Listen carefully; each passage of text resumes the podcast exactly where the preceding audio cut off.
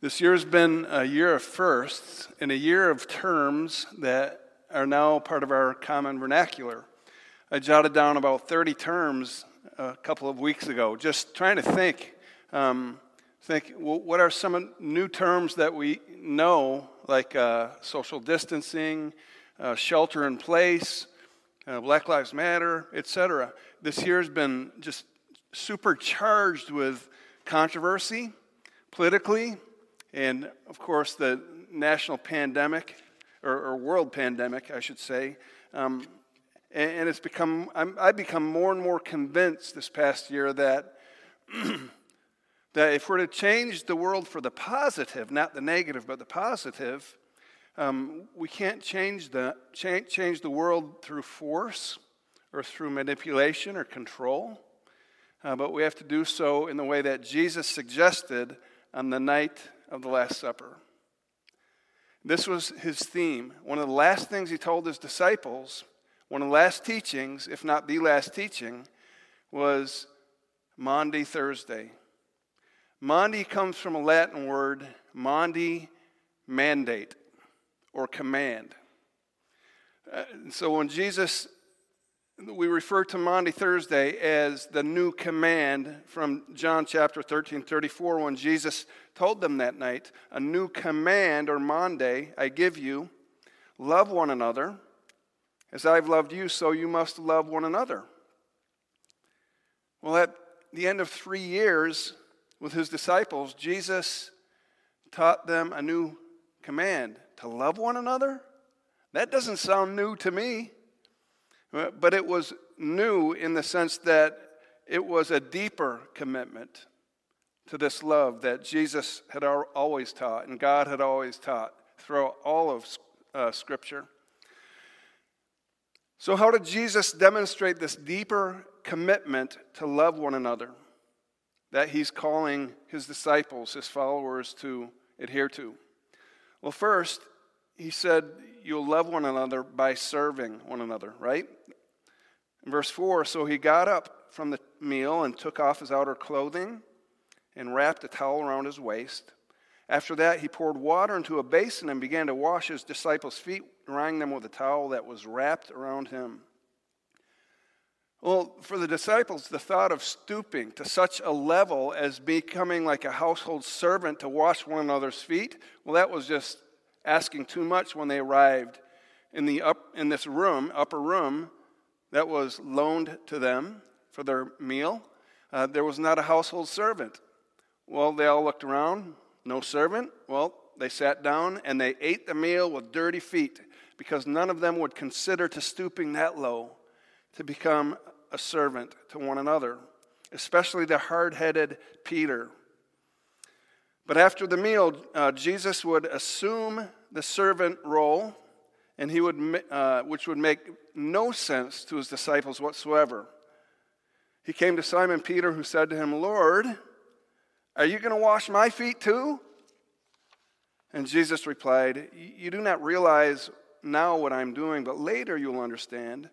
To which Peter responded, No, you shall never wash my feet. There is no way that's not appropriate. Messiahs and kings are meant to be served, they're not meant to serve. James Miller wrote of Adolf Hitler who was looking for a chauffeur. And so Adolf Hitler interviewed 30 different men uh, to be a so- chauffeur. And finally, he um, decided on one who was the shortest of all of them. In fact, this guy was so short that they had to put blocks underneath his seat so that he could see over the steering wheel. And this chauffeur would uh, serve Hitler uh, for his entire reign. Hitler wanted to aim to use and control people to make himself feel bigger. Well, Jesus demonstrated the exact opposite. In the incarnation, Jesus took on the role of a servant and he made himself smaller that we might know God. Mark 10 For even the Son of Man did not come to be served, but to serve. He emptied himself, become a servant. In verse 8, Jesus answered, Unless I wash you, Peter, you have no part with me. And then skip down to verse 12. When he had finished washing their feet, he put on his clothes, returned to the, his place. Do you understand what I've done for you? He asked them. You call me teacher and Lord, and rightly so, for that is who I am. Now that I, your Lord and teacher, have washed your feet, you should also wash one another's feet. I've set an example that you should do as I have done for you. Very truly, I tell you, no servant is greater than his master nor is a messenger greater than the one who sent him. Now that you know these things, you'll be blessed if you do them. And then later on, he gave the new command in verse 34 to love one another. As I've loved you, so you must love one another. He demonstrated what this love looks like, where the rubber meets the road. In John 14, if you love me, you'll keep my commandments.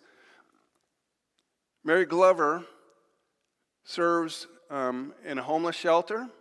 And every day there's a soup kitchen on the East Coast where uh, homeless people come. And there are a host of volunteers from churches and, and organizations. And every day she leads them in prayer Lord, we know that you'll be coming through the line today. So, Lord, help us treat you well. In other words, Jesus said, I've washed your feet, you should also wash one another's feet. To which maybe the disciples would have been thinking, Lord, okay, I will wash your feet, but don't ask me to wa- wash Peter's feet. Man, you, have you smelled that, those feet lately? Jesus said, if, if, I re- if you refuse to wash the feet of others, then you refuse to wash my feet. If you refuse to serve them, you refuse to serve me. If you refuse to love others, then you refuse to love me. As we practice this new command to love Christ as or love others as Christ loved us, then then we will see hearts changed and touched. And as hearts are touched, then people will change one by one. And when people change, then our community will change little by little. In our workplace will change. In our church will change. In our culture will change. Jesus said, if you want to see change, then follow my model. This past year, I've learned that we cannot change people or cultures or communities through force and manipulation and shame and um, control of others through arguing louder. We, we cannot, but we can do so by how we love one another and how we demonstrate the servant mindedness of, of our Savior. but Jesus did more than wash feet. his message would contain something even far greater. He demonstrated his love by dying for us, and that would come the next day he would give up his life for us. In John 13, 1, Jesus said it, or it was said, just before the Passover festival, Jesus knew that the hour had come for him to leave this world and go to the Father. Having loved his own who were in the world, he loved them to the end, or to the utmost. Jesus knew that he was about to leave this world by way of the cross, by way of the excruciating um, execution that he was about to endure, he would leave this world and he would return to his Father. You might be thinking, but why did Jesus have to die? Why couldn't God, who's a loving God, just forgive us? Why couldn't he just accept us with his unconditional love? And, I think you know the answer. From the beginning of time, God said, The soul that sins will die, or the wages of our sin is death. God is a righteous judge, and that's how He set up the universe. That's justice. The consequence of our sin is death it's, it's spiritual death, it's physical death, and it's eternal death. Philip Yancey in the movie The Last Emperor, have you seen that years ago? The, this young child who was anointed the last emperor of China lived a life of luxury. He had like a thousand different servants at his command. And his older brother asked the boy emperor, What happens when you do wrong and mess up? To which the boy emperor responded, When I do wrong, someone else is punished. To which he picked up a jar and he threw it on the floor, and he had one of his servants beaten. Philip Yancey adds In Christianity, Jesus reversed that ancient pattern of leadership. When, ser- when the servants made mistakes or erred, the king was punished. Grace is free only because the giver himself has borne that cost. Matthew 20, just as the Son of Man came not to be served, but to serve, it goes on, and to give his life as a ransom to many, which is the ultimate act of servanthood, to give up one's life. So the washing of the feet would have been a prelude to his greater act of service. It would have been a preamble, it would have been a parable in action, setting this great principle of lowly service into fulfillment as he went to the cross. In other words, Jesus rose from supper to wash the feet, a place of rest and comfort. But Jesus rose from his throne in heaven a place of rest and comfort to come to us. Jesus laid aside his garments, taking off his covering. Well, Jesus laid aside his glory, taking off his heavenly covering. Jesus took a towel and girded himself, being ready to work. Uh, Jesus took the form of a servant and came ready to work. Jesus poured water into a basin, ready to clean. Jesus poured out his blood to cleanse us from the guilt and penalty of our sin. Jesus sat down again after washing the disciples' feet. And then Jesus would sit down at the right hand of God the Father after cleansing us of our sin. You see, so this Last Supper washing of the feet would demonstrate something far greater that would affect the entire world. Uh, Jesus, some have asserted that the cross is a cosmic, um, it's, a, it's a cosmic dictatorship from heaven. Um, it's a cosmic form of child abuse. I mean, why? Uh, what kind of God do we serve who would say, hey, son, come here. Come here. I want you to go to earth and, and I want you to suffer the most excruciating death so that these yo yos can be forgiven. Okay, go, go. You got to go. And, and so many people say, I can't serve a God like that who'd put his son on the cross, if that's what you Christians believe. Well, the plain and simple answer to that is God did not force Jesus. Jesus chose to do so out of love. In verse 3, we read that Jesus knew that the Father had put all things under his power and that he had come from God and was returning to God. Jesus was given all the power to choose. He had access to all of heaven's power and authority. He could have called down legions of angels to come and rescue him before going to the cross or at any time, and God would have honored that because God had given him the power. But Jesus utilized his power to take the low form of a servant and to go to the cross for us. He was in complete control when he went to the cross because because of his love for you and for me. That was his motivation.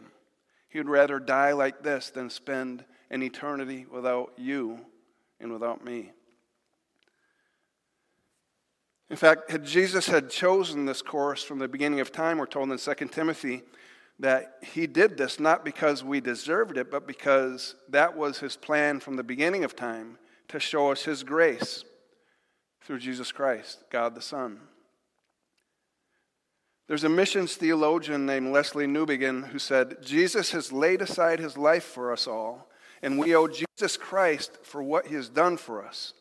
The debt we owe to Jesus is to be fulfilled by our service to our neighbors. So, what does that mean? It means this practically My neighbor is now the appointed agent authorized to receive what I owe my master. When I wash Jesus' feet, I wash my neighbor's feet. Uh, my spouse is the appointed agent authorized to receive what I owe Jesus Christ, my King. I wash Jesus' feet as I wash hers. My children are the appointed agents authorized to receive what I owe the King. I wash Jesus' feet as I wash their feet. Members of this church family are the appointed agents authorized to receive what I owe my King. I wash Jesus' feet when I wash your feet. My co workers are the appointed and authorized to receive what I owe the King.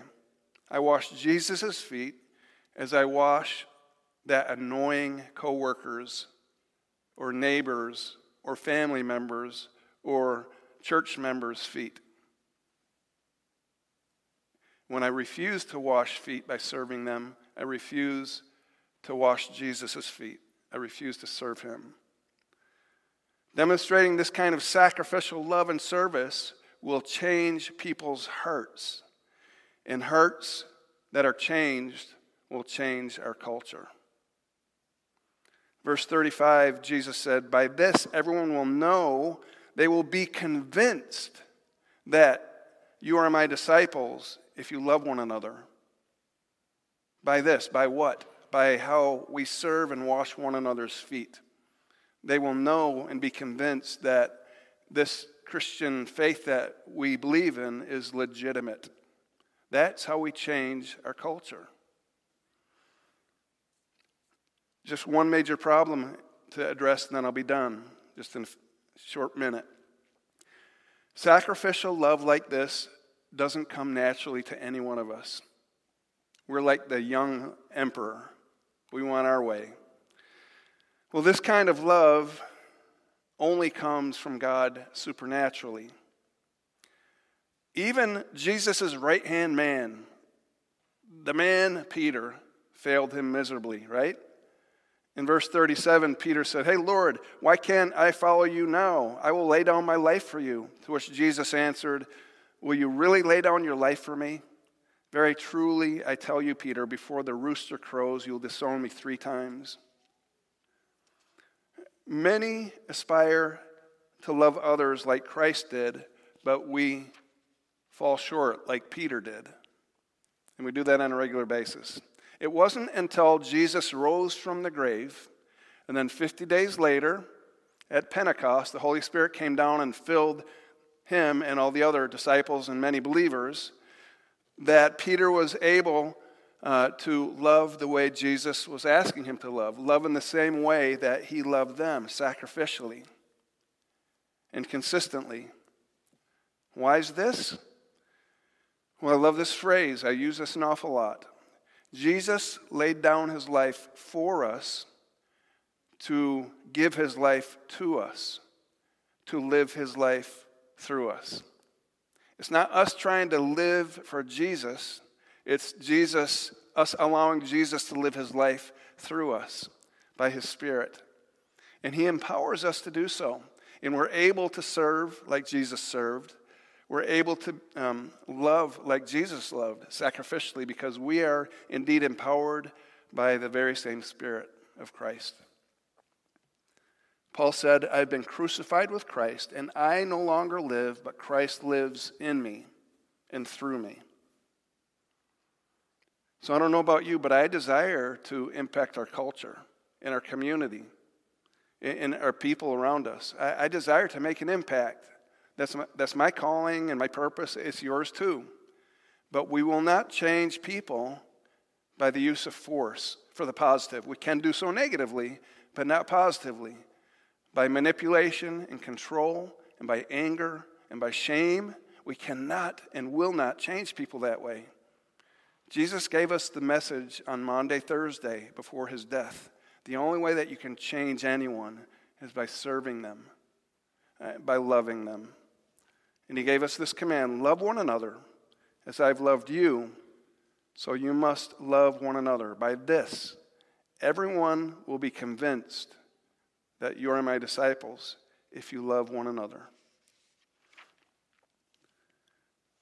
And so, Lord Jesus, as we come to the table to meet with you, uh, to remember um,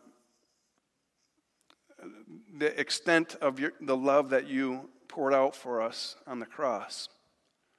Um, I pray, God, that we will search our own souls and uh, where we are not walking consistent with your mandate, your new command, I pray, Lord, that you'll um, empower us and you'll direct us and you'll lead us. Give us your thoughts, Lord, the mind of Christ. And as we come to meet with you at your table as well, Lord Jesus, uh, we ask you to fill us with your presence that we may reflect your very being in and through our lives, I pray. In Christ's name, amen.